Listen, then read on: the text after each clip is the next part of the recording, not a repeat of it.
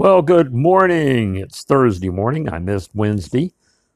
Now let's conclude our health and hygiene and uh, mainly just remember to keep yourself as clean as possible when you're on the move in the woods. Okay? That is the one thing that is so important while you're in the woods, lost, on the AT hiking, whatever it may be. You need to keep yourself clean.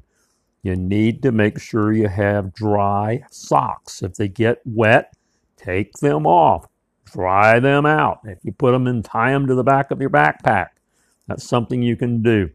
Make sure that you keep dry socks. That's where you get a lot of your problems. And wear insoles if you can, you know, put them in. Uh, and if you don't have insoles, unless it's real cold, you can use newspaper. Okay, you can use newspaper. So make sure, make sure that you keep your clothes clean, and if they're, especially your underclothes too, you want to make sure because you can get uh, a major problem developing there. And you may not care about odor, but you can get other problems. Okay and make sure that even if there's no water available, that you shake, air, and sun your clothes and yourself every two hours when you're on the trail. You know, just make sure you're sunning yourself and keeping yourself uh, doing good there.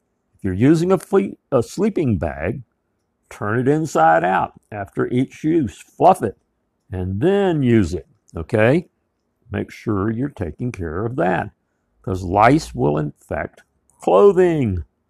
And what they used to do in the Russian army in World War II is to bury each article of clothing under the ground with just one corner left above the ground. The lice would collect there and then they could be burned off with a candle flame. So if you find yourself uh, having lice problems. You should learn to recognize what they look like. You should learn to recognize all insects. You should learn to recognize all things that you can eat on the woods. You should spend time studying this because this may save your life. Out.